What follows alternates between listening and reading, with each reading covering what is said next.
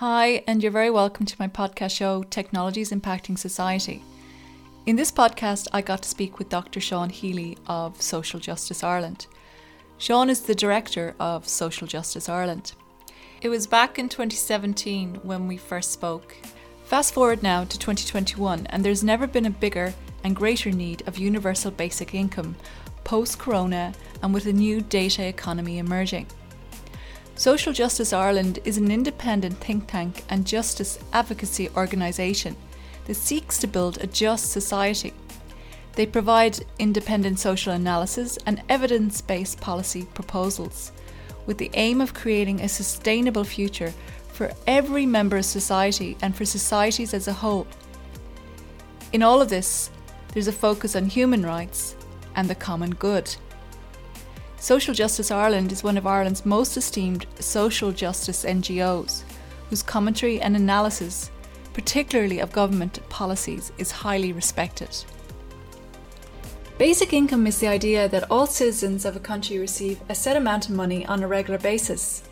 This money is typically provided by the government or a similar public or organisation.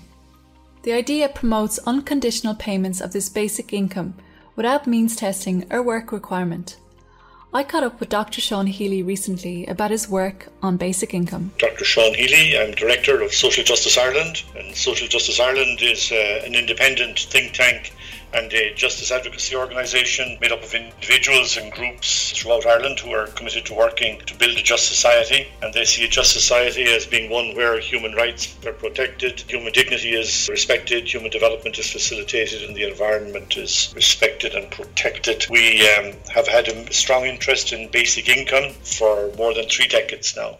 We have produced many studies. We have produced full costings for basic income for Ireland, and we have done that on quite a number of occasions. We've also designed pathways for a basic income to be implemented in Ireland. Obviously, methodologies we use for Ireland can be applied to any country in the world, either in terms of calculating what's possible for a basic income payment or uh, what's possible in terms of pathways to implementation. Why is basic income such a hot topic at the moment? Well, I think there's a number of things uh, that have happened. I suppose in one way, these were things that we were forecasting, but uh, it's interesting that they have come to pass. For example, the whole digital revolution and artificial intelligence and the emergence of this sort of uh, new technology, if you like, shows that a great many jobs that used to be done by people can now be done or can very soon be done by machines or by artificial intelligence in one form or another. And um, unlike the past where this was seen as a liberation because of the fact that new technology, for example, meant that very heavy work, uh, physical work, could be done by machines, and that was seen as liberation for people who had to do it. Nowadays, we're talking about situations where jobs that were not considered to be physically demanding now actually coming becoming part of this new world of work, if you like. And there's also another development. It isn't just the jobs of poor people or people who are vulnerable that are now at risk or that are changing, because there are situations, for example, where people like accountants and various other kinds of things that are middle class are seen as middle class jobs, if you like. These have started to recede in number as the technology and the artificial intelligence and so on gets ahead of what people can do. Consequently, the number of jobs goes down. And this is likely to happen on a whole range of fronts. We're seeing it, for example, with cars, motorized transport, not requiring people to drive them anymore, and so on. So, uh, what we're looking at is a whole changing world of work, and that that change is impacting not just poor and vulnerable people, but middle class people as well. So that's one major area. The second reason why it's coming is that the world of work as we know it has evolved from a situation where people had jobs that they had for a lifetime, paying what was seen as a family wage, and uh, where they had security of tenure and so on, to a situation now where no very few jobs in the world have those qualities, those characteristics. A great but a great many people are employed in, in jobs that are precarious, they're part time or uh, they're seasonal. There's no guarantee of minimum number of hours to be worked in a, in a particular week or whatever. So we are seeing the emergence uh, of a very large proportion of the population having low pay. So, for example, something that the Ireland and the United States have in common is that they're two of the three countries in the world with the highest percentage of low paid workers. The United States is just slightly worse than uh, Ireland. Ireland is um, is at 24 point whatever depending on when you measure it, and the United States is at 25%. So a quarter, if you like, of all jobs are low paid jobs in those situations. So in that kind of world of precarious work, low pay, and so on, it's not a surprise that people look around they see growing economies, they see a world that is far richer than it was before, that has the potential and more than enough resources to ensure everybody can live life with dignity. And what they look at is they see, okay, we need to do something about this. Now they have tried. Now there have been quite an amount of uh, there has been quite an amount of work done on issues like minimum wage and so on, and that's very welcome. However, it, it doesn't solve the whole problem because not everybody has a job. So there are issues of, of that kind that are that have emerged, and they're just two of the reasons. Um, there's a whole lot of other reasons, of course, why basic income is coming up as well. One of them, coming at it from the other end completely, is uh, from a values perspective, and this is this would be one of the things that we would believe everybody should have sufficient uh, resource to live life with dignity, and that should apply to everybody on the planet. We have more than enough resource to ensure that everybody on the planet has enough uh, to live life with dignity. And I think that we need to start thinking along those kinds of lines. And I think a lot of people are doing that, and they see basic income as a key component of the solution here. Now, obviously, it's not the only component, but it's a major part of the solution, of the building of a better future where people's well being is at the center of what it's all about. A question that I think um, more and more people are asking is what's the point of the, of the economy? I mean, is the economy an end in itself? And I would say no. And I think more and more people realise that. Uh, and what's the purpose? The purpose is to, I think, uh, ensure that people's well-being and society's well-being in this and future generations, not just this generation, future generations as well, is uh, secured, and that that well-being is secured, and uh, that involves in having to address issues like sustainability and environmental impacts and climate change and all of those kinds of issues as well as as ensuring that the resources are there and not just the resources and that people have enough resources but that they also have a say in shaping the decisions that affect them and so on. That's the kind of framework if you like of our nexus of ideas and a lot more in between those that have been that have come together, if you like, at this moment in history. And I do think we're at a major moment of change in history, that the future is going to be quite different to the present, and that basic income is part of the future. How does this differ from, say, social security? It differs profoundly from Social Security because Social Security is a system that is built on a premise, and the premise is that there will be full employment, that everybody who seeks a job will have access to, a de- to decent work and good pay. Now, that is a promise that has been held out to workers and to society and to the world and to particularly today to poor countries and for decades being held out by the by Western countries and uh, to, to poorer countries. But no Western country has been able to deliver it itself. No Western country has delivered full employment on a permanent basis. We get waves, and uh, from time to time there can be a moment when there's close to full employment.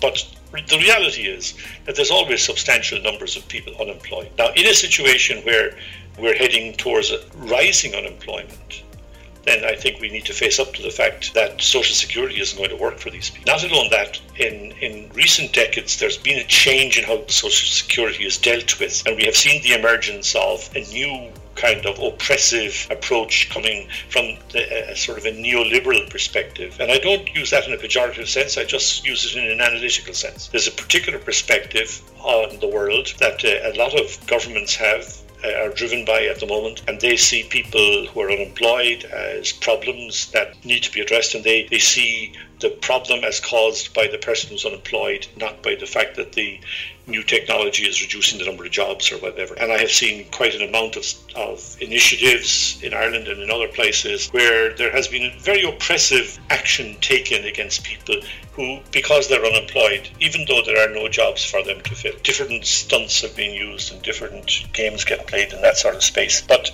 it's important, I think, to face up to the fact that there won't be jobs for everybody for the foreseeable future, for the life in the lifetime of anybody who listens to this podcast. No, there will not be full employment, and consequently, we need to recognise that everybody has a right to work, but that there won't be jobs to fill that. We've we've basically been promising people there'll be jobs to, to meet their right to work. Now we're recognising that, uh, if we're honest, that there won't be jobs to meet everybody's right to work, but those people still have a right to work. So how do you deal with that? And I think the challenge that this, that societies now face is to recognise that there's a lot of work being done which is very important for society and very important for communities and for families. And that's community work, uh, work in the community that's done for, for no charge by lots of people who are working in community development and community support of one kind or another, but also a great deal of work that's done in caring, caring for children, caring for people with disabilities, people who are ill, caring for people who are elderly.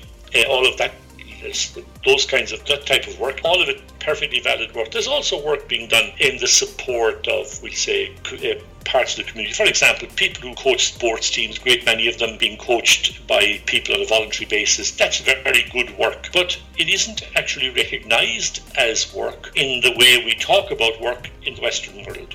We say, what do you work at? What we're really saying is not what work do you do, but really what job do you? And we don't recognize as meaningful work anything for which we're not paid. And with due respect to the people who have put that together, is daft. It is just plain stupid because you couldn't run a society today without great swathes of unpaid work being done.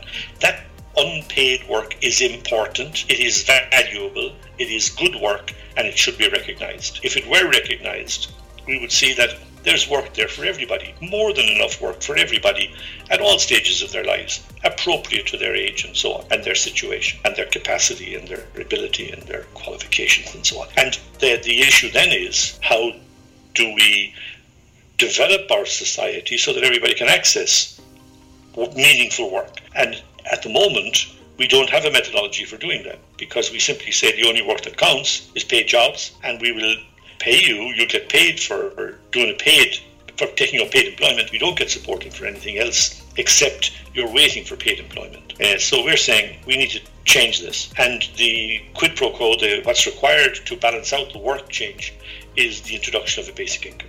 So if you put a basic income under everybody, it doesn't have to be elaborate, it doesn't have to be too high, but it's sufficient to live life with dignity, then you suddenly change this ballgame.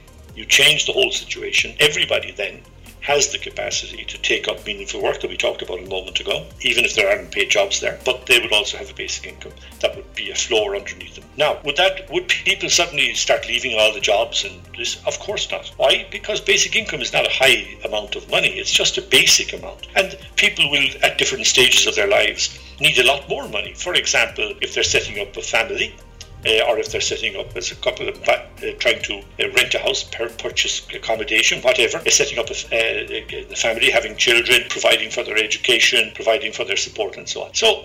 I think what you what we can see is that at different points in people's lives, their uh, costs are high. They're high to the state, and they're they're high to the people themselves, and that people will actually obviously take up paid employment to supplement the basic income, but they would always have the basic income underneath. The basic income would actually be universal. It would be paid to all men and women, which is big pluses of basic income is that it treats men and women equally and they both get the same payment and there's no sort of person who gets a payment and then there's a qualifying adult attached to that person that uh, so many of the welfare systems we have uh, operate on.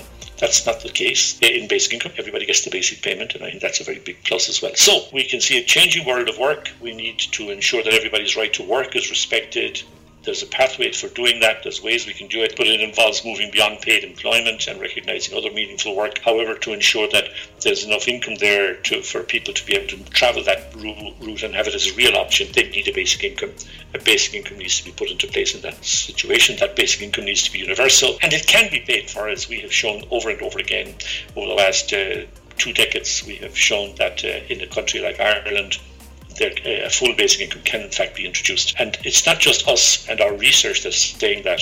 In 2002, the Irish government published a green paper having looked at this in great detail and came to the conclusion that it was possible uh, to introduce basic income in Ireland and that from within the available resources that were there without any great additional expenditure. It might be a small amount of adjustments over a few years, and we would certainly be recommending some adjustments, but nothing dramatic, and it is possible to pay for. So you you have a, basically a system currently that isn't working and is actually disintegrating, leading to large divisions getting wider in society, and in many ways, broken societies emerging. And those not being not, broken societies are not just bad for, for vulnerable people, broken societies are bad for business. So the economy generally and society generally needs some kind of alternative. And we're saying, look at the issue of work, respect people's right to meaningful work, think it through in a more radical way, ensure that you build a new system where there is meaningful work for everybody, which is doable, and then put a basic income system into place to ensure that everybody has enough income to live life with dignity and make that universal and uh, make sure that everybody has it. Obviously, there'll be a bit more for older people, less for children in the way we have it structured. But that's that's the way we proceed. By the way, uh, all all the things I'm talking about and the publications and research and so on that we've that I've just mentioned is available on our website, which is socialjustice.ie, the organisation Social Justice Ireland. So socialjustice.ie. Just type in basic income into the uh, sort of search and you'll find mountains of material, including um, the costings and the arguments for and uh, publications and videos and all sorts of things that will help people to sort of tease out the implications of what we're talking about. Using Ireland as an example, how ready or set up are we for basic income?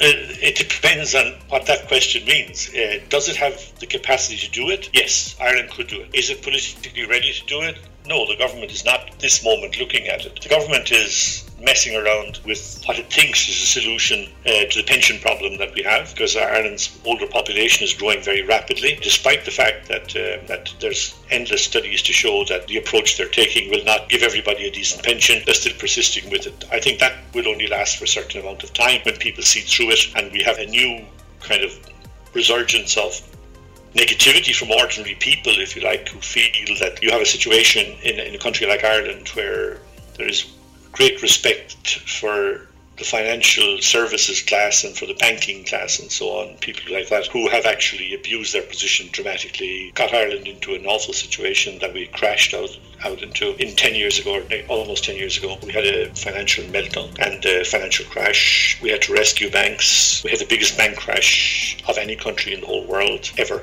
We have had to world um, financial elites, the, the, groups involved, the Irish, the International Monetary Fund, the European Central Bank principally, and the European Commission insisted that Ireland pay back 100% of the money that was necessary to rescue the banks and to pay back all bondholders and so on. We're the only country in the world in which that was uh, insistence was made. Subsequently, those rules were changed by the Germans and the French in the European Union, but of course they had rescued their own investors in the Irish banks, who had been very substantial. There had been substantial German and French investment in the in the Irish banks. So they rescued that 100%, and then the Irish taxpayer had to pay it all back. And then they went and they gave better terms to other countries. Not alone that, they insisted that we travel a particular way in resolving it, which was unnecessary. They, it increased un- unemployment dramatically. It has shown now to be has, has been shown now to have been unnecessarily oppressive and d- very seriously damaging to Irish people. The result is that there is a very serious